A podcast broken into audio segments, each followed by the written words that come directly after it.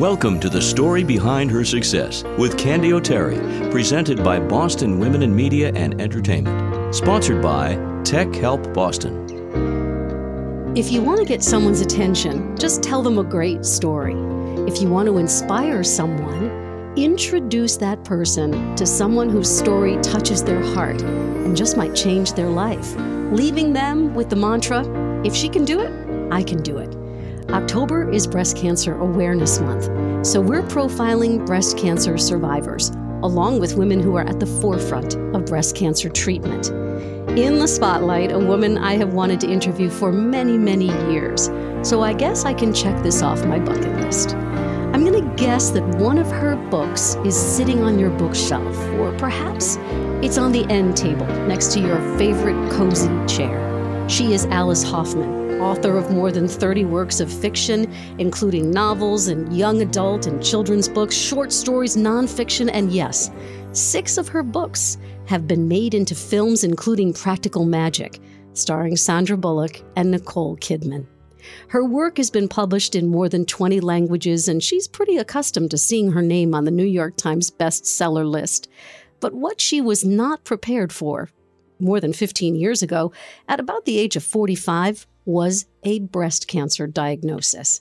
Alice, thank you so much for agreeing to tell your story on our show. Oh, thank you for having me here. I really appreciate it. I have read that in your life, up until this moment, and up until the moment that you got your diagnosis, you had always been the caregiver, the confidant, right. the nurturer of the people in your life. You know, I never, ever imagined that I would be the person that got a diagnosis of cancer, ever. I guess your mom was in the middle of fighting her own battle with breast yes. cancer when you found your lump. Yes. Let's go back to that. It's really interesting. My well, my sister in law had just had glioblastoma. And then my mother in law was diagnosed with breast cancer. And then actually I was on the Oprah show and I came home. My book was an Oprah book club choice, which I was so thrilled about. I came home and the day I came home, I took a shower. And for some reason, I did a self examination, which I had never done before. And I found a lump. What did you do at that very moment? Do you remember? Well, I thought this must be a mistake, but I'm going to go see a doctor just in case. Went for a mammogram. and They said, I'm sure this is nothing. And I was sure it was nothing too. Luckily for me, I had my treatment at Mount Auburn Hospital and they were fantastic. My doctor was Dr. Susan Pories, who's an amazing breast surgeon. For me, the story turned out to be a good one, but I learned a lot during this experience. You had two young sons of your own at this time, didn't you? I did, yeah. Tell me what that was like. Because I think as moms, you give birth to kids or they're handed to you through adoption and they're your first priority. So really you're thinking, oh my God, I know. I can't be sick. I have two children to take care of. Take me back. Well, you know, it's funny because recently I found letters that I wrote to them just in case I didn't make it. And I recently tore them up because I thought they don't need those letters anymore. You know, I wanted to protect them mostly. Yeah which looking back on it was probably a mistake. You know, I was raised very old school where people kept everything a secret. And I remember growing up, my best friend's mother had breast cancer. She went in for surgery, and my best friend didn't even know. They didn't tell her. They never told her. I think I grew up with this feeling like, you know, cancer is a secret. And I've learned that, you know, we have to tell our own stories. It's really important. So for me, it was really a learning experience about being more vocal and not having to feel like I had to keep everything a secret. You know, you're talking about years and years ago. And I wanted to share with you that I lost my mom to breast cancer when oh, I was a oh, teenager. I'm sorry. And this was decades ago, Alice, when they never said the word breast cancer. Right. They just called it the C word, like the big you know, C. The big C. Yeah. Right? What were your kids' reactions? When you told them? I think they blocked the whole thing. I mean, I really think that they just really didn't take it as what it was. The other thing is we had just lost somebody who they were very close to, their aunt. I think that was one of the reasons I kept it kind of secret because I didn't want them to feel like what happened to Joanne was now going to happen to their mother.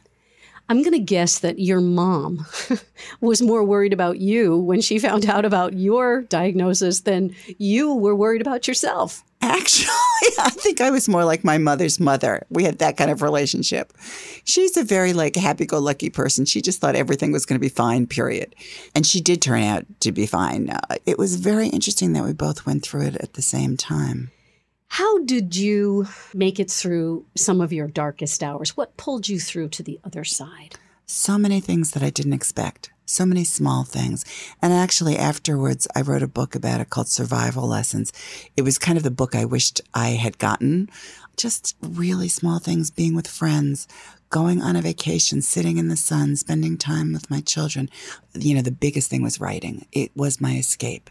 Just the way reading had been my escape growing up, writing was my escape.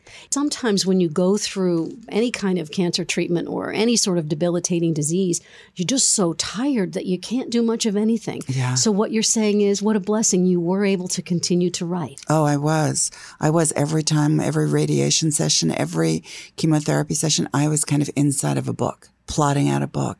I slept in my office. I moved a mattress in my office and I, I didn't work as much as I did, but I was able to, for a couple of hours, just kind of escape into a book. Did you have chemo and radiation on top of your surgery? Yeah, I did. Because you know they say you get chemo brain. So if you Yeah. were, were you prolific? Were you able to write really well? I was. I don't know how well, but I wrote a book.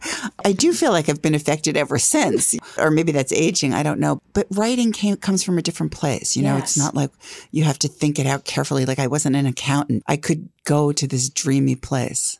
After your recovery, you continued to go and, and talk to breast cancer groups. And I read somewhere that you were kind of standing there one day and saying, I should have a book on top of just being able to talk to people about my experience. And so let's go back to survival lessons just for one moment. There's a quote in there that I love the most, which is, in the darkest hour, the roses still bloom, the stars still come out at night. I know. I felt like I could see beauty then. The funny thing is, when you're sick, you really appreciate every day. I think when people are fighting for their lives, they appreciate every single thing, every star, every rose. The book is also about forgiveness. Can you talk a little bit about that? Yeah, I think forgiveness is a major thing. And I personally have a lot of difficulty with it. It doesn't come easily to me. I hold a grudge. I get very wounded and Get very out of hurt. here. You do? You I hold a grudge? Well, I think I'm, I get so wounded. It's very hard for me to forgive. And I think when I was going through the process and through the treatment, I felt like, you know, really that doesn't really matter. All of those things that happened to you or things people did to you, in the long run, it doesn't really matter. You used advances from survival lessons to found the Hoffman Breast Center in Cambridge, Massachusetts, and you continue to fund the center. And I guess, Alice, what I want to know is that must be really satisfying for you to be able to use your gifts to write a book and to know that you're actually helping to fund the breast center. when I was done with my treatment, I was in such awe of the people who fought the fight every day, the doctors and nurses and technicians. And I wanted to do something. And when I spoke to a couple of the doctors, they said, really, the best thing is to do something locally that will make the biggest impact. So I helped them to start the Hoffman Breast Center at Mount Auburn. It's an amazing place. No woman is ever turned away, no matter what her circumstances are. And I just think people get such great care there and such personal care there. And I think that really matters when you're going through something like cancer. you know, before having you come and join me on the show, I, I kind of took a deep dive into the Hoffman Breast Center. And what I keep hearing about is individualized, compassionate Yes. care. Yes, it's completely true.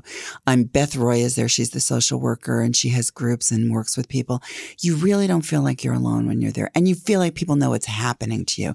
Where I think at some bigger institutions, you're kind of like get lost and no one is checking up on you. It, it doesn't feel like anyone cares. And here, people really care about you as a person, not just as a patient, but as a person. When you walk in as well, it's all under one roof. You don't have to go far to receive all the services that, Right. that you need.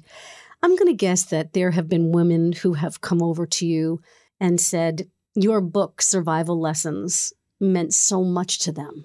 What do they say? It's really important to me and it makes me feel like my work is worth doing. And I have had so many women come up to me and say, I had my treatment at Mount Auburn and my treatment was great.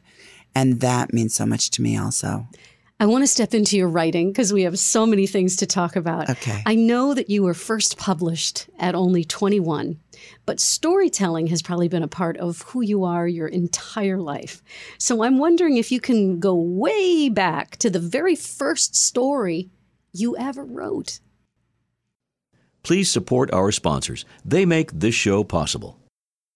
These days, more and more people are working from home. When your computer breaks down, you lose business. This is Dave Elmasian, president of TechHelpBoston.com. Our tech experts will come to your home or office to fix your computer, same day, next day, and weekends too. More than 30,000 families and businesses have trusted us since 2000. You can trust Tech Help Boston to keep your computer and systems running right. Call 781 484 1265 or visit TechHelpBoston.com. That's TechHelpBoston.com. Well, yeah, I can. It was terrible. I wrote a science fiction story. I was a teenager. And for some reason, I sent it to Esquire magazine. I'd never read Esquire magazine, but I guess I'd seen it. I sent it there. It was really a terrible story. And, and a real person wrote me back a handwritten note and said, when you stop fooling around with this kid stuff, send us another story. So that was so shocking to me that somebody would treat me like I was a writer. It was really kind of important. And I kept that note. I don't know where it is right now, but I have it somewhere. I'm so glad I reminded you about that note, right? Because I could tell the wheels were turning in your head. You were like, I did write a story before that one that when I was 21. You were born in New York City, Mm-hmm. raised mm-hmm. on Long Island. Can you talk like you're from Long Island? Do you do that at all? no. Take us back to that time in your life. What was your childhood like? You know, it was very unhappy, which is always, always good for a writer. You know, I was a fanatical reader. And really, I've asked girls that I know that I have grown up with, what was I like as a kid? And they said, you were always going to the library. You always had a book in your hand. And I think for a lot of people that books really saved them growing up. And that really happened to me. And also the library, going to the library and my school librarian was amazing. And I just felt like I just learned about the world.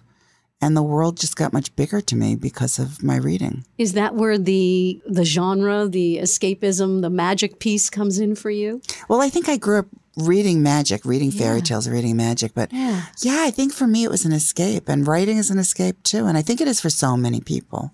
You know, when I think about my own mother, she was really one of the, maybe the most important person in my life. She was not a typical mother. I don't know if she was a good mother, but she was a great friend. Growing up, she was really my best friend. We now have The Rules of Magic, your latest book in our hands right now. What does it feel like to have someone hand you the book when you're done with it? Does it feel like giving birth to a child or what? it's kind of better because in some ways it's a lot less painful, but I love the object of a book. I mean, yes. I am I am not a big ebook reader. I have nothing against it. I think it's great if you're going on a plane or a trip, but I like the object. I like yes. to hold a book in my hands. I like to take a book to bed. And so when you see your own book, when you first see it, it's a thrill and it's just a great honor to have it. I have a lightning round for you. Are you okay. ready? Okay. Hardest book you've ever written? The one I'm doing now. Your favorite character of any book you've ever written? My favorite character is in my most recent book, The Rules of Magic, someone named Vincent Owens. He's my favorite character. And you'll have to go get the book if you want to know about Vincent. Fastest book you ever wrote? Oh, gee, I think it was my first book. I wrote it in six months. Book you love the most, feel the most connected to? A book that I wrote after 9 11 called Green Angel that was really hard for me to write. Book that you read that's not yours that sustains you somehow or made a real impression in your life? Oh, anything by Ray Bradbury, especially Fahrenheit 451. Practical Magic becomes a movie. How much of a role did you get to play in that whole process? Or do you have to sort of just give it away and let them do what they're going to do? Well, I was a screenwriter for 25 years in Hollywood, but I did not write that movie. I just gave it to them. It was, Sandra Bullock was really the driving force. She was the one that wanted to do the movie and she got it made and she was wonderful. I had a connection with the movie, but I didn't work on it it was kind of the best of all worlds. Let's talk a little bit about being a screenwriter because Yeah. I, Alice, that's a different skill from writing a book. Yeah, it is. Talk to us about that. Well, the thing about it is also is that when you write a book, you're really in control of everything. And when you're a screenwriter, you're really in control of nothing. So I did it for 25 years and it was great and it supported my books. And I worked with a lot of really interesting, wonderful people, but really nothing got made. There was so much politics and it's so expensive to make a film. And it's just a very different, different world. Everybody has a process. I'm going to tell you a few people that I've interviewed. I want to share this with you because I think songwriting and book writing are kind of similar. I do too. Sat down with James Taylor and he said to me that he gets thoughts for songs, phrases that come to him. And he always keeps a little piece of paper and a pad and he'll just jot down, you know, a phrase and Mm. then he'll stick it in his pocket. And long ago, his wife realized to never throw away any pieces of paper found in James's jeans pocket. What, what's your process like when you start to write? Well, it's different than that, although I think it's very similar to writing a song in that when I'm on the computer, I feel like I'm playing music. That's the feeling I want to have. It's not so much the words, but it's the rhythm of it. So my process changes all the time. So I can't say I have a definitive process, but I definitely make notes. I make notes about characters. I have big poster boards filled with information. Uh, you know, I wouldn't suggest my way of doing things to anyone else. I think everyone has to find their own way of creating. Stevie Nicks told me that she still has an electric typewriter after all these Oh. years. And she takes the electric typewriter and she puts it on top of the piano. And she starts to play and then she types and then she plays and That then she makes perfect sense. That's exactly what I was talking about. the rhythm, right? Exactly. Yes. And actually, she did some of the music for Practical Magic. So I feel a kinship with her now doubled. Do you have a discipline where you go to your office and you write every day? Because I'm going to guess it's it's hard work to be a writer. You know, It is. I, I mean, I have to say that I used to when I was starting out. I got up every morning at 445 and I wrote before I went to work or school or whatever I was doing. But now it's just so much part of my life and I'm doing it whenever I'm not doing something else. hundred years from now, a young girl is exploring books and she comes upon the works of Alice Hoffman. What do you hope she learns from what you have written in your body of work? I guess all I can hope for is that she would feel the same way that I did when I was in that library and found books that I loved, that it opened up the world. If you could reach out, Alice, and offer a woman who's just heard the words you have breast cancer one piece of mm. advice, something you wish you knew when you started on that journey, what would it be?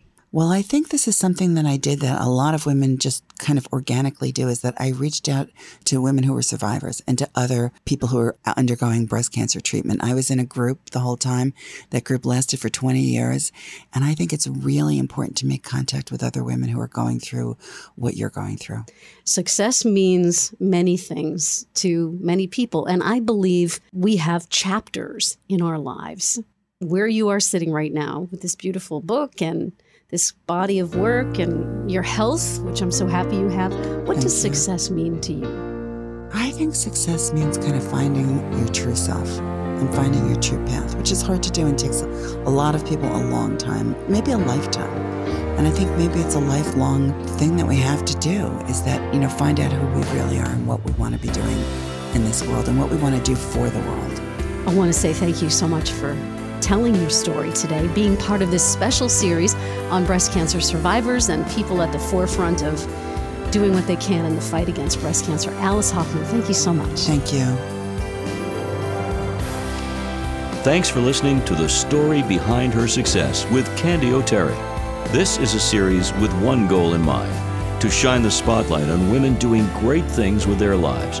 We hope these weekly stories will motivate and inspire you. If you'd like to suggest someone for Candy to interview, she'd love to hear about it. Connect with her anytime on Facebook, Twitter, and her website, candyoterry.com. That's C A N D Y O T E R R Y.com. You'll find all of these links in the show notes. What's your story?